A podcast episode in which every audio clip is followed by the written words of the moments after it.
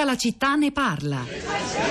Se ci si colloca nel punto più alto, occupato dagli antichi spettatori, bisogna riconoscere che mai probabilmente un pubblico di teatro si vide davanti qualcosa di simile. Sul lato destro si affacciano castelli dalle rupi sovrastanti. Più lontano, sotto di noi, si stende la città e nonostante le sue case siano di epoca recente, occupano certo gli stessi luoghi dove in antico ne sorgevano altre.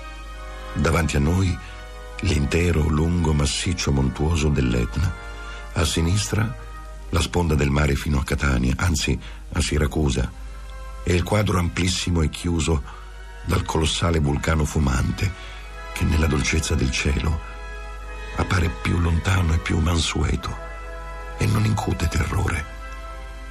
Se poi, distogliendoci da questa veduta, ci volgiamo verso i corridoi alle spalle del pubblico, a mano manca abbiamo tutti i dirupi fiancheggianti la riva sulla quale si snoda la via per Messina. Gruppi e balze di scogli nel mare e lontanissima la costa calabra, che solo uno sguardo attento riesce a distinguere dai morbidi ammassi di nuvole.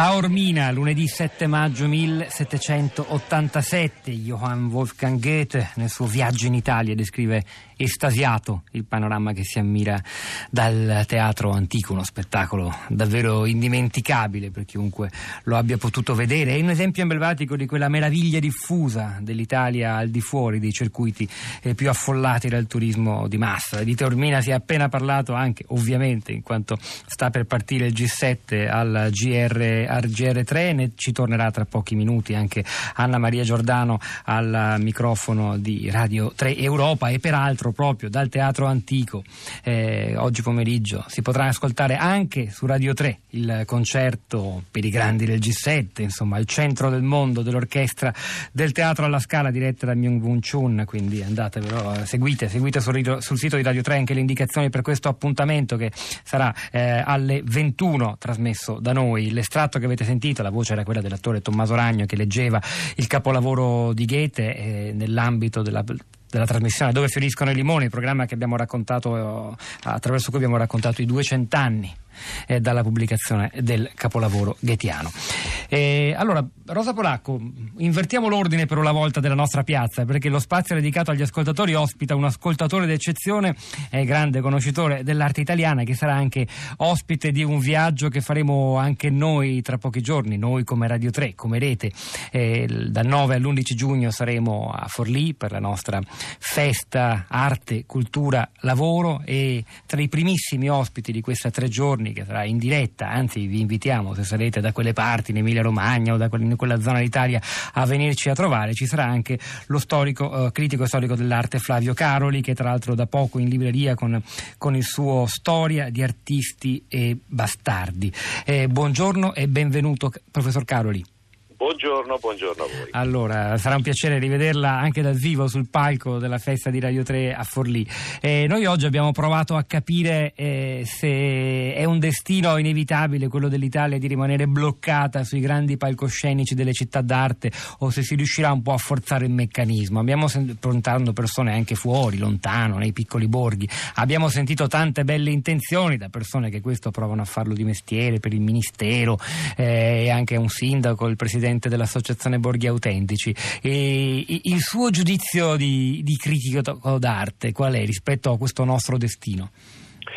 Ma sai, purtroppo l'Italia è fatta di questo, insomma, è fatto di, di, lacci e lacciuoli che non si sciolgono mai. Io personalmente, guarda, io sintetizzerei così, io eh, sono favorevole a direttori stranieri, insomma, che, a che si aprano eh, certi meccanismi di comunicazione, l'Italia non può più stare, eh, a, in, in, certi casi, in molti casi si erano create anche conventicole locali che, che andavano fatalmente superate. Ecco, si è fatto però si è commesso qualche errore, forse anche proprio per fretta, perché insomma, però in ogni istituzione eh, artistica, diciamo così, è fondamentale che ci sia eh, un, un, un, meccanismo, insomma, un ente, qualcosa, un'entità promozionale, questo è il caso appunto per cui vanno bene gli stranieri, e anche però una entità scientifica. Ecco, le due cose non possono essere scompagnate. Il fatto che eh, in queste nomine insomma, spesso sia stato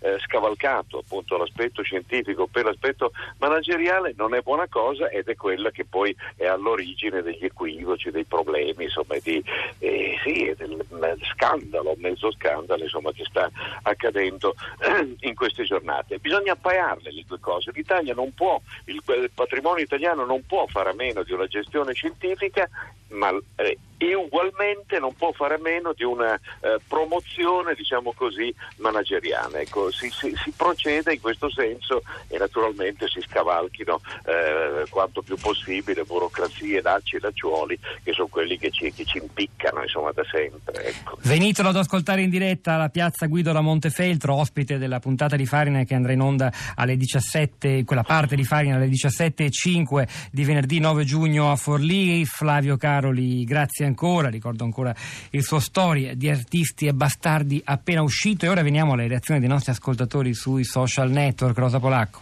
Pietro, eccomi, eh, interessantissime stamattina la, la partecipazione commenti, vado veloce, ne leggo qualcuno, gli altri li trovate sul profilo Facebook della città di Radio 3. Inizio con Stefano che dice il turista arriva dove riesce e dove pensa che ci sia qualcosa da vedere. Se le cose belle sono soffocate dai rifiuti, difficili da raggiungere a causa di mille problemi infrastrutturali e burocratici, se siamo pieni di barriere architettoniche e culturali, non sappiamo valorizzare ciò che abbiamo avuto in immeritata eredità, cosa c'è da stupirsi? Io mi meraviglio che ancora qualcuno ci venga in Italia invece di andare in qualsiasi altra città europea che pur avendo meno arte di Roma o Venezia valorizza e ti consente di godere del poco che ha. Ehm, Carlotta dice sarebbe opportuno mettere in evidenza anche il lavoro delle guide turistiche che fino a poco tempo fa erano abilitate solo con esami di Stato a livello locale, sostenendo cioè questo esame nelle province o nelle regioni specifiche al territorio in cui operavano. La prima operazione sbagliata è stata quella di far passare l'abilitazione come guida nazionale.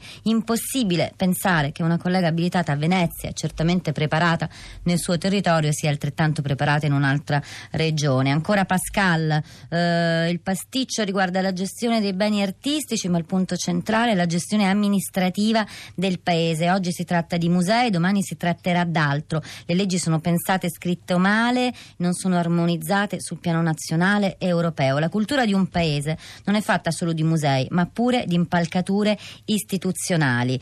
Intanto il cuore dell'Italia muore e sto parlando, se non si fosse capito, dei paesi colpiti dal terremoto, scrigni di bellezze naturali e artistiche del tutto dimenticati e abbandonati a se stessi.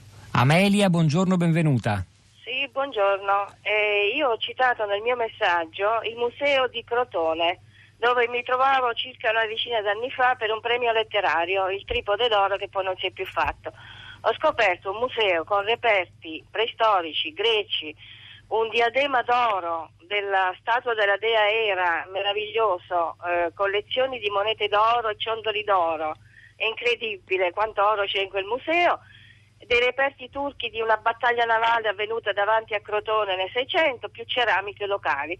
Chi conosce questo museo? Ne fanno pubblicità, è tenuto aperto, ci sono dei ragazzi che lavorano in questo museo. Grazie per avercelo segnalato Amelia. A proposito di segnalazioni, Anna Maria da Pesaro, appena tornata dalla Puglia in camper a Gravina di Puglia ho fatto l'esperienza del turismo rurale presso un borgo, Dolce Canto, dove al mattino sono arrivati decine di bambini a fare cucine e altre piccole attività. Tante altre testimonianze preziose sul sito di Radio 3. Rosa, torno a te. Torno su Twitter. Daniele, Roma ha un patrimonio straordinario di musei minori. Certo, chi ci sta una settimana non li vede, ma i turisti italiani, e Eva dice ci vogliono i fondi per farli vivere questi musei e volontà, altrimenti sono solo contenitori polverosi.